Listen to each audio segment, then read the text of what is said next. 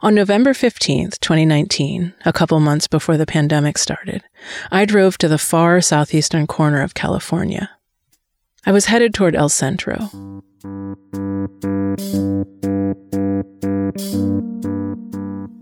I followed Route 8 as it wound between these incredible rocky hills and then down into a flat patchwork of desert scrub mixed with fields of deep green crops. In this episode, we're going to explore how climate change is predicted to affect people's lives in California's desert southeast. You're listening to Future Imperfect. I'm your host, Shane Carter.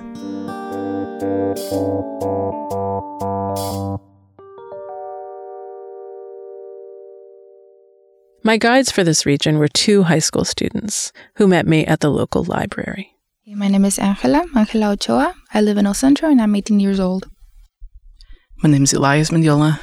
I'm 17 years old and I live in Calexico, California. I wanted to hear from them about life in this place and then use what they shared to get a better understanding of how climate change may affect the day to day lives of people in this region.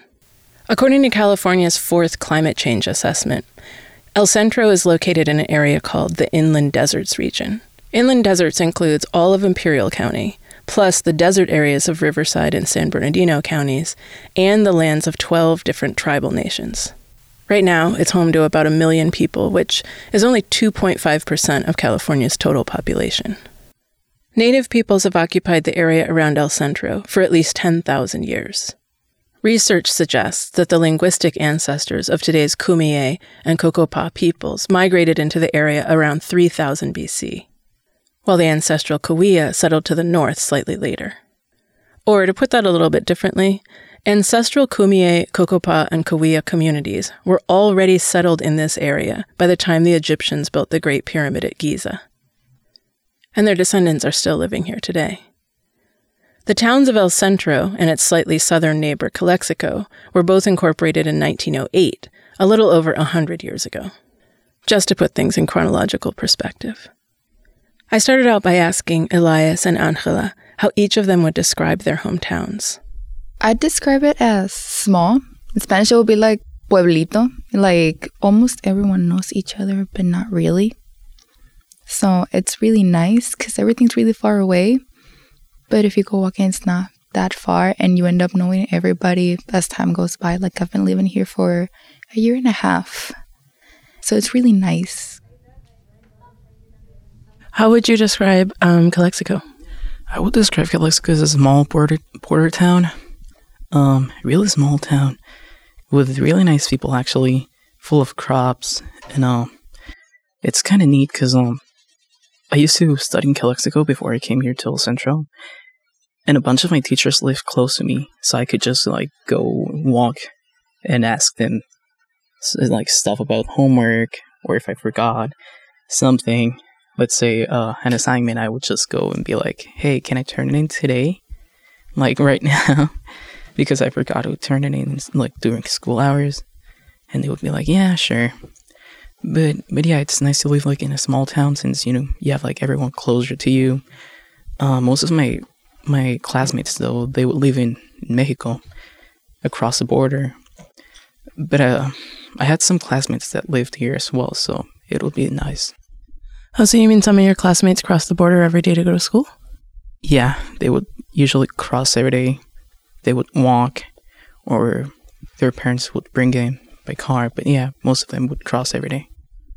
That sounds complicated. Well, yeah, I I used to cross every day as well uh, before I moved here in ninth grade to Calexico, and it wasn't that hard actually. It's I know it sounds hard, but it's just like waking up every day early to like go to to the line and be like waiting for almost an hour, an hour and a half before crossing and then walking to school.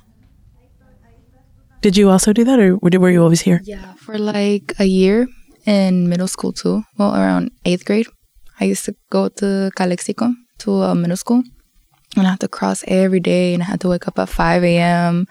and be in the border by 6 so I can be crossing around 6:37 and then be at school around 8. So it was it was a journey, but it was like it was fun because you get to like meet people and you run into friends and then like you know like it's the border and people are like in the line. So a lot of drama happens with like the señoras that are like they want to get in the line of the students and blah blah blah. So it was really funny sometimes and you get to meet like the officers that you see every morning. Like we used to know this one officer that would always get on our side technically because we were in the line of students so it was really nice we would chat with him and everything it was really funny First, of course, this was native land. And then Spain conquered it. And then it became independent Mexico. And then up until 1848, with the end of the US Mexican War, all of modern California was part of Mexico. For most of the time since 1848, despite what you might think from watching the news, there has actually been almost no fencing of any kind separating the countries. Even as recently as 2005, only 75 miles of the 2,000 mile border was separated by an actual barrier, although people moving back and forth was already a contentious issue in the early 1900s. One of those early barriers was built in Elias's town. In 1919, a section of chain link fence was erected to separate the U.S. city of Calexico from the Mexican city of Mexicali. In the years since Angela and Elias were born, the U.S. has added over 600 more miles to that barrier between the countries. In practice, though, people in border communities often live their lives on both sides of the border, crossing back and forth for work, school, shopping, and to visit family and friends. Most of the students in my school were Mexican Americans, and their parents wanted like they want like a good future for their kids, so they send their kids to school in the U.S. And since my school was just like a couple of feet across the border, it was like really, really close to the border. We could actually see the, the border fence. And we we sometimes like saw people jumping across and they were running to our school. So it was like it was crazy. But uh I think it's mostly because the parents wanted like they want their children to have a good future. So they send them over here and the only way to just like cross the border every day. So they would live in Mexico which is cheaper, way cheaper, and they would send their kids to school here in the US.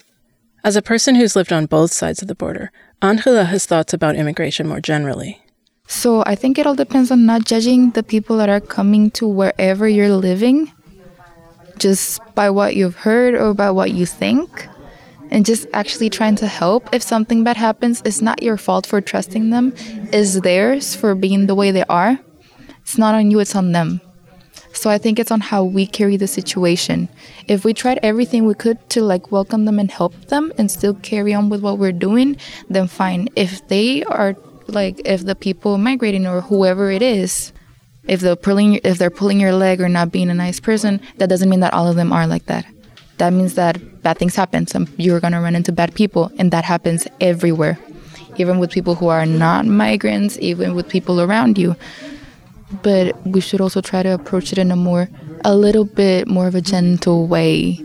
I'm not saying just let them in completely. I'm saying just try to approach it more gently you might be wondering right now what this daily back and forth across the border has to do with climate change in california why are we suddenly talking about immigration first of all for as long as humans have existed, one of the main ways we've responded to environmental change has been migration.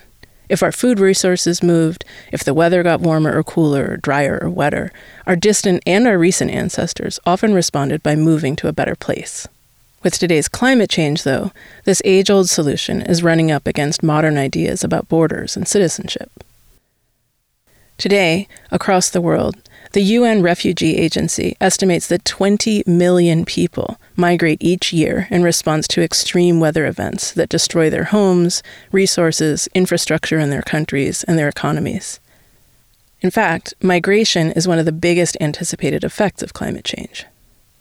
I went to El Centro hoping to get a local understanding of climate change, and then in the first five minutes, Angela and Elias taught me that their everyday local experiences as school children intersected with this global issue.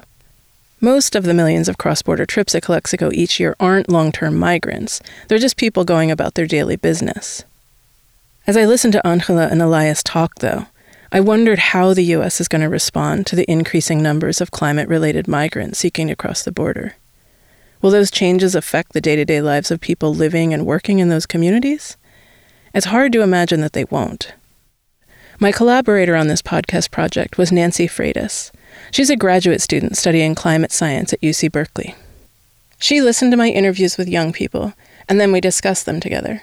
I brought my perspective from teaching history and social studies, and she brought a scientist's view. If you want to learn more about Nancy and her work, you should listen to the episode called What is Climate Change?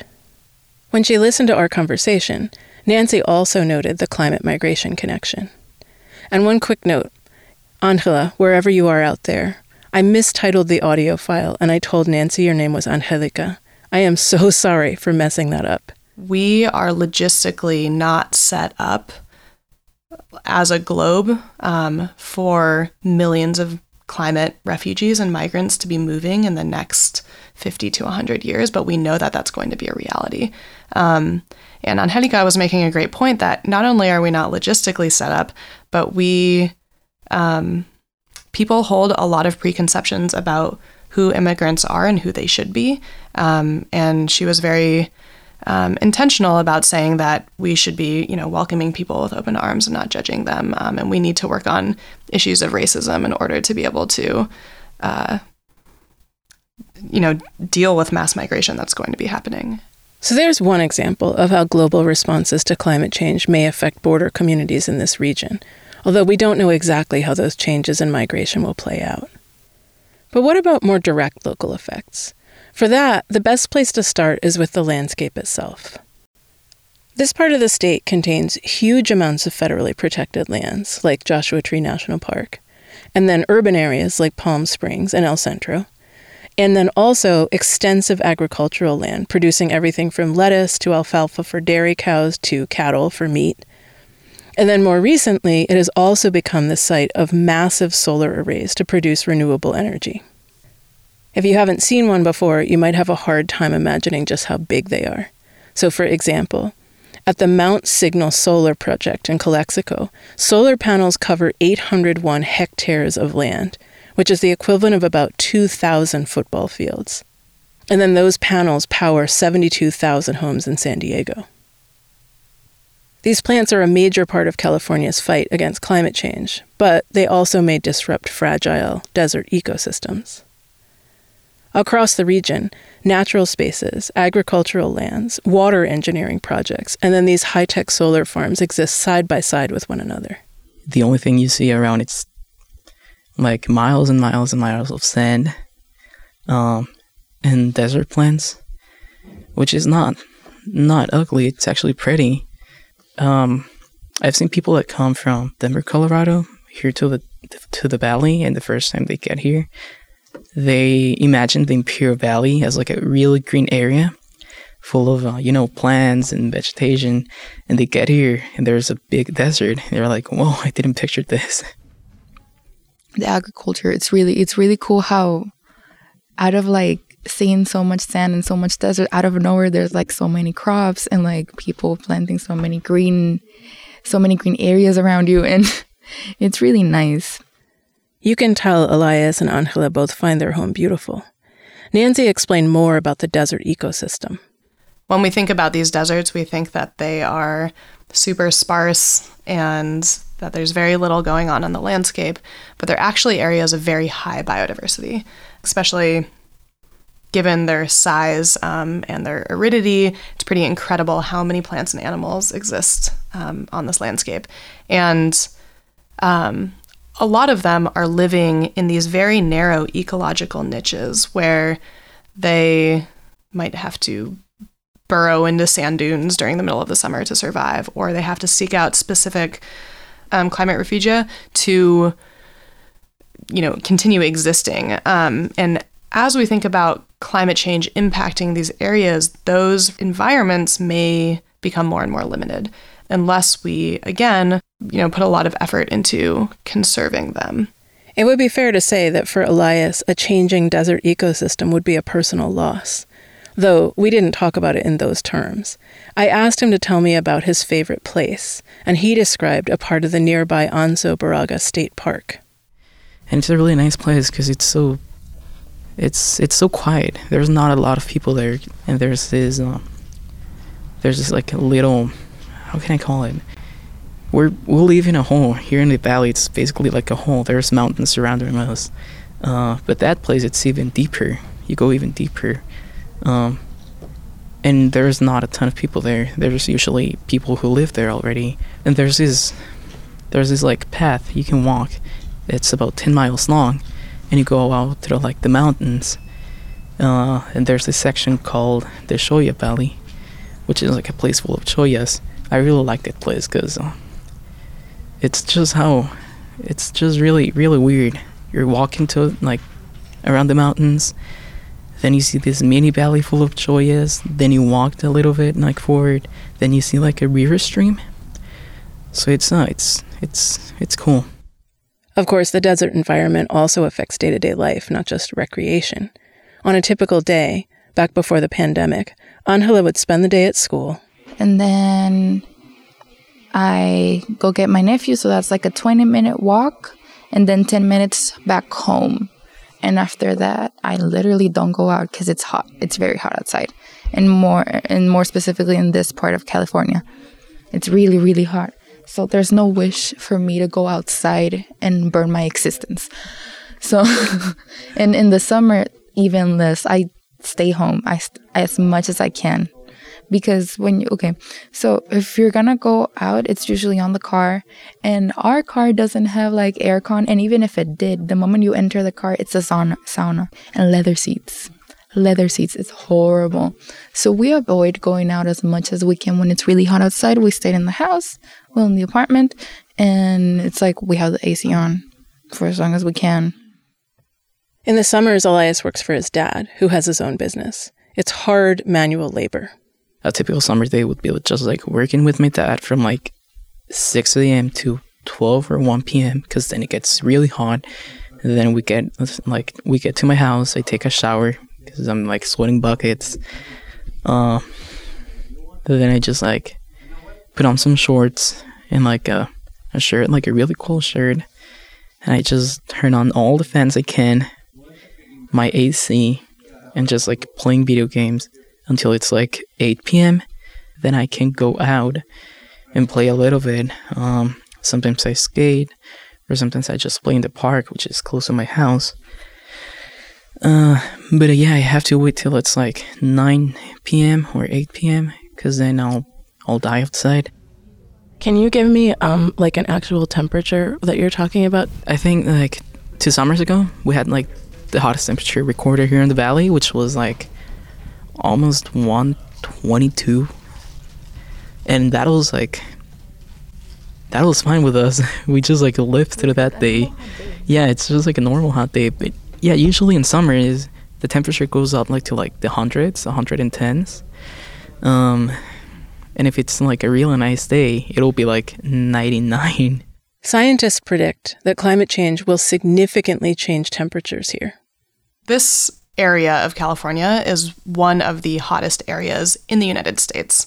Um, and like the hottest average temperatures in the summer are in the 100s easily. Um, and then if you add in climate projections for the next 80 years, those temperatures are expected to increase by up to like it was anywhere between 8 and 14 degrees at the maximum, um, which is kind kind of unbelievable to think about. Like an environment that you're living in being over 130 degrees. I looked up that high temperature Elias mentioned, and I found it was on July 24th, 2018. In Imperial, California, 10 minutes up the road from El Centro, they recorded a temperature of 121 degrees that day. Some residents also reported rain, although no official measurements confirmed that. If they had, it would have been a world record for the hottest rainfall ever recorded. It's not just that scientists predict we'll be setting new heat records. They also say we can expect more of these hot days. Right now, Angela and Elias experience on average about 10 days a year when the temperature climbs over 112 degrees. By 2100, if we don't do much to reduce our greenhouse gas emissions, climate models are projecting over 80 days above 112 degrees each year. Here's Nancy again. And so, and temperature increase has a lot of implications for, you know, water and evaporation of water from the surface. Um, it has a lot of implications for uh, agriculture, which um, where where these two students live um, is a very important piece of their economy. And of course, it has a lot of implications for human health in the region. Inland Desert's economy is based on agriculture, but also tourism, construction, warehousing and distribution centers, and then also those solar farms I mentioned.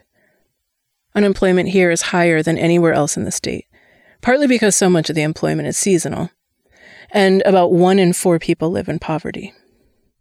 Using information from the state climate change assessment, Nancy and I could get a broad sense of the ways this region will be affected by increasing heat. But Elias and Angela, on the other hand, understand the economy from the standpoint of people who live it and experience it personally. You have a, a lot of people, like a lot of immigrants coming here to like work in the fields. But, well, you have a ton actually. Usually the line uh, in the border, when it's around 5, 5 a.m., it's really long and it's just people going to the fields to work. Um, and you sometimes see like students that drop out of high school working there. But yeah, mostly the work here, I'll say it's agriculture. But then you have like small jobs like retail employee, um, cashiers, and stuff like that. And since it's a really small town, like both El Centro and Calexico, usually the people who live there already take those jobs which leaves uh, the rest of like the population having to work somewhere else, finding jobs like outside the, the valley, or even working in Mexico and then coming back. Most of the jobs here, it's just agriculture. You're making a face like you feel like the jobs are not a good option. The the jobs are good, but I do feel bad sometimes for the people who work in like the agriculture area because I've had friends, like he says, that high school dropouts or maybe not even high school dropouts, just people that really need money right now, sign up to like be working on the fields. And it's a hard job. Like I would never wish that to anyone unless you really need it because it's harder than people think. Like they get. One of my friends one time literally passed out in the middle of the fields while working from heat or sunstroke? From heat. The increase in heat is going to require adaptations in all areas of agriculture, meaning water availability, which foods can be grown, and worker safety. I want to focus on the human experience of living and working in the inland deserts region as our climate shifts. And for that, you need to understand how high heat affects your body.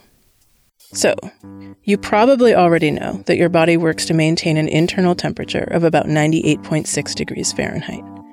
As you burn calories, your muscle movements constantly generate heat, but if you're in a cool space, say 70 degrees, your body can easily shed that extra heat. As the temperature around you gets closer to your body temperature, it gets harder to stay cool. So, your body sends more blood to the vessels closest to your skin, which is why your skin sometimes looks red when you're hot. You also sweat, and as the sweat evaporates off your skin, it cools you down. And you can choose to stop moving around so your muscles don't generate extra heat. But what happens if you can't sweat enough to cool off? Or you're dehydrated and you can't sweat anymore? Or it's so humid that your sweat barely evaporates? Or what if your job requires you to keep using your muscles, so you're continually generating lots of extra body heat? In that case, your heart keeps trying to cool you down by pumping blood away from your internal organs and out toward your extremities. And this is where the real danger begins. You may get dizzy and disoriented. If it gets really bad, you may get heat stroke, which can lead to seizures, loss of consciousness, even permanent brain damage your heart rate increases, and especially if you already have heart disease, you can have a heart attack from the strain. Your kidneys, your liver, and your intestines can suffer damage. Some people die immediately from severe heat stroke. But also, a study of a heat wave in Chicago in the 90s showed that some people survive the initial heat stroke and then die in the next few months from damage they sustained. Heat stroke can affect anyone, although some people are at greater risk than others. People who are very young or very old are in extra danger, for example. So are people who are overweight or who have uncontrolled diabetes or high blood pressure. The only way to survive extreme heat is to drink a lot of water and to move your body into a place that is cool enough for you to shed that heat. What that means is that on an increasing number of days, outdoor manual labor under the hot sun is going to be literally impossible for human beings. So, is the situation hopeless? No, but some things in the region will undoubtedly be harder in the future, especially for workers. For example, some California harvests already take place at night when temperatures are lower. This practice might become more common. That protects workers from the effects of heat, but night harvests come with other dangers that will also need to be addressed. At the neighborhood and household level, we have better options. We can increase our use of trees and creative building methods to keep homes cooler. We can also improve our planning for heat waves. We need to make sure that our power grid is as reliable as possible. And we need to have easily accessible air conditioned cooling centers for people who can't afford air conditioning or whose power goes out. Big picture, this is why we need to reduce our greenhouse gas emissions as much as possible and as fast as possible. Lower CO2 levels mean less extreme climate change, and in the inland deserts region, this will help limit the number and the intensity of future heat waves. So, that's heat. Another way climate change will affect this region has to do with water. We hardly get any rain here in the valley. It's probably like in a school year, you have like three or four times when it rains.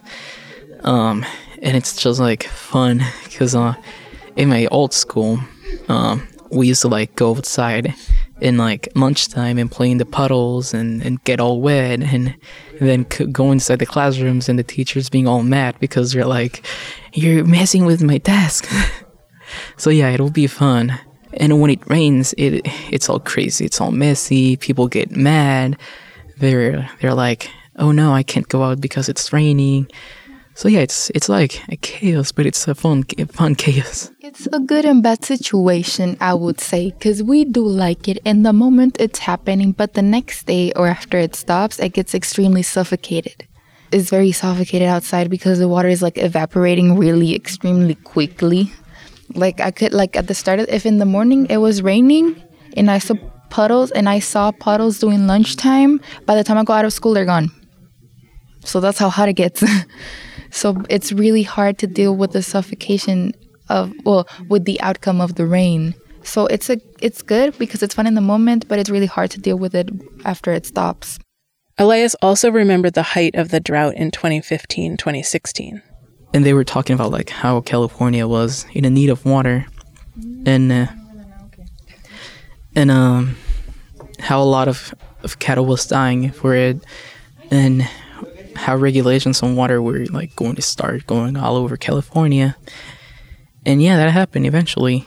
Like they started they started like charging more for the water, a lot more. And it, that's still like to the date. The water here in California is real expensive. This region imports almost all its water from the Colorado River. But by the year 2050, evaporation from increased heat is expected to reduce the river flow by 20 to 30 percent. Then, changing precipitation in the Rocky Mountains, where the river comes out of, will decrease the flow of the river even more. This means that local cities and water districts are going to need to get creative. That means water conservation, water recycling, capturing storm runoff, and cooperation between water agencies. The State Climate Change Assessment also predicts changes to rainfall. Nancy explains. This area is super dry and receives a very variable amount of rainfall within the year. Year to year, that rainfall is pretty low. So it's like five, I think they were saying in one of the climate assessment reports that it's about five inches per year, which is, it's like very different than other regions of California. Summer months um, bring monsoon rain, and that number is expected to decrease for summer months and then is expected to increase potentially in winter months.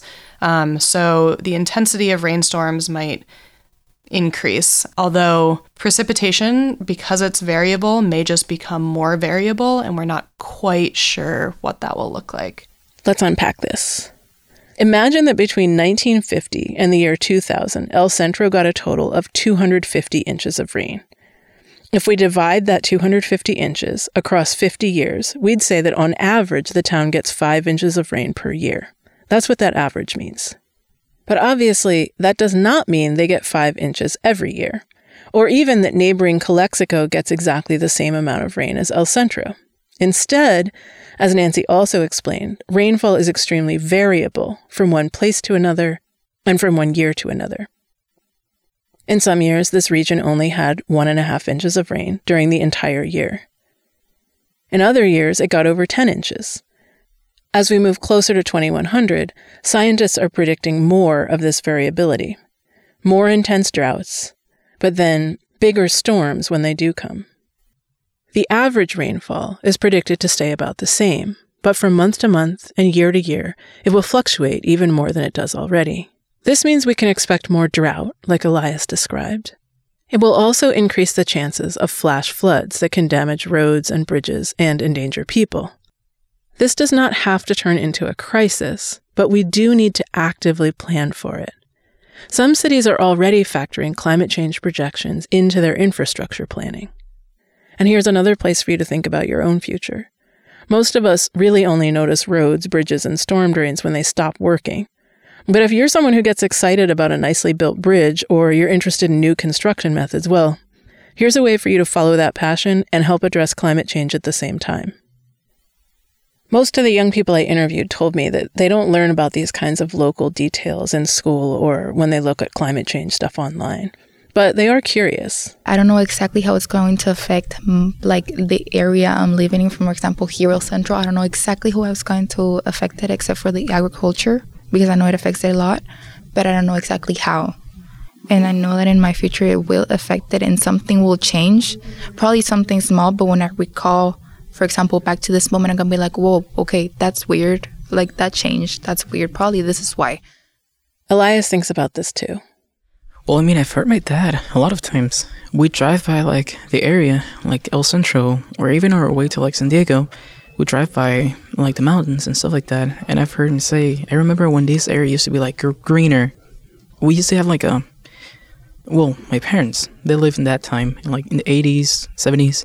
They used to have like this really big lake in Mexicali called La Laguna Salada, which was like um, it was caused by like the Colorado River flooding, and then like the uh, the U.S. trying to like get rid of all of the water, so they opened like the canal, and all of the water came to like this place in Mexico called La Laguna Salada, and people thought like it would stay there forever, but in a matter of like three years, it just evaporated.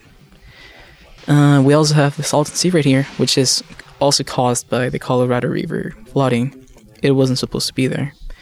But they say like it's drying really rapidly and that's that's bad because it has a lot of like toxicity level in the water. And if it dries then the toxicity level would stay in the sand. The sand will blow up and it'll affect the crops we're eating.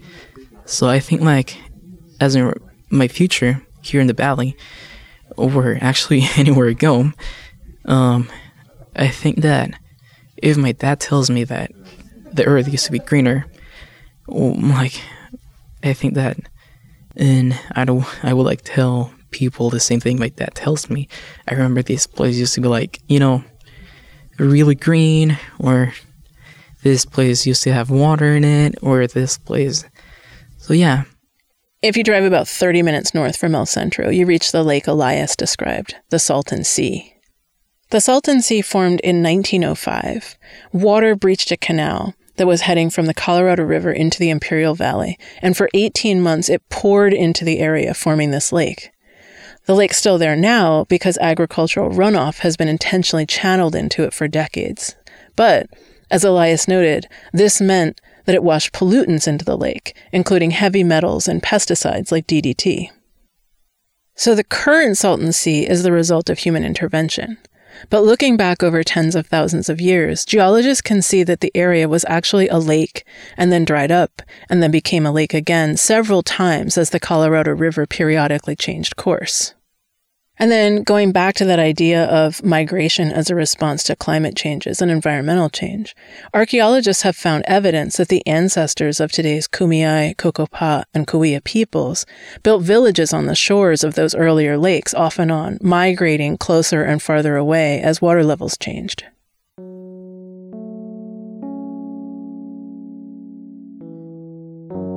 Now, more recently, more water from the Colorado River is being diverted to coastal cities, and so 40% less is flowing into the Salton Sea.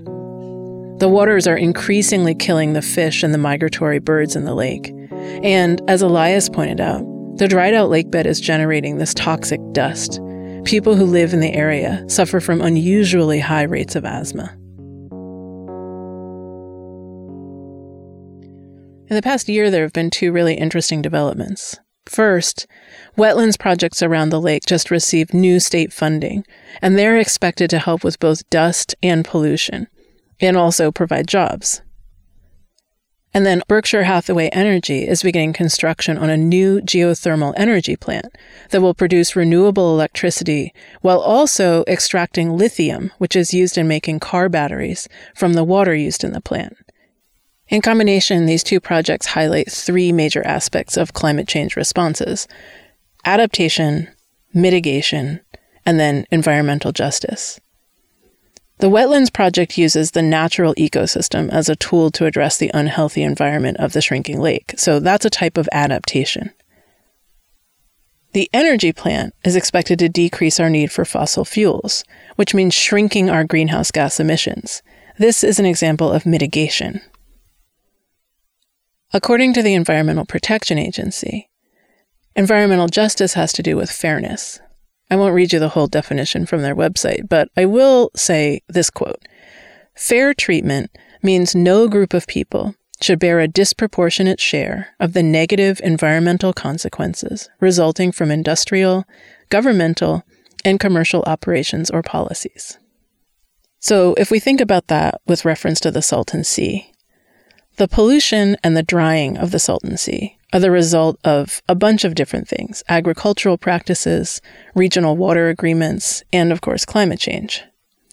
But the cost of each of those decisions, which were made by a lot of different people, are resting very heavily just on the people closest to the lake.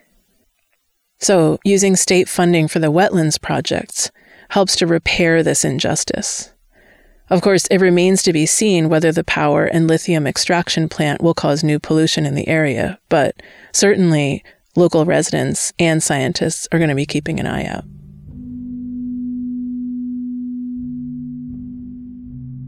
Despite uncertainty about how climate change is going to impact their lives, Angela and Elias are, of course, making plans for the future. When we spoke, Angela told me she wants to be an interpreter. Like the instant ones, those. And my long, long term goal is to be able to work at the UN as an interpreter. Elias had his sights set on space. But then I realized that you had to study something, and there was no career called astronaut. and so I decided to study aerospace engineering. So yeah, my plan is to like work at JPL for like three years and apply to be an astronaut, um, and hopefully go to space. Meanwhile, Elias explained to me how his family tries to conserve resources and think about the environment. Angela told me about doing beach cleanups with her mom and trying to figure out how to get their school to adopt recycling. When she spoke about responding to climate change, I had a feeling she was talking to herself just as much to her fellow teens. Like, I like what other teenagers like. So I'm a teenager as well. Like, I can't deny it. But I do get sometimes, like, if you think about it for a while, you're like, wow, we're really like centering ourselves so much in what's happening right now that we're not planning for our future. I'm not saying do something for other people if you don't want to. Like, do it for yourself. It's your earth. You live here too, you know? Thanks for listening. If you want to learn more about how climate change will affect the inland deserts region, check out the resources at calglobaled.org on the Future Imperfect page. You'll find a link to the state climate change assessment, plus lots of articles about each of the topics mentioned in this episode.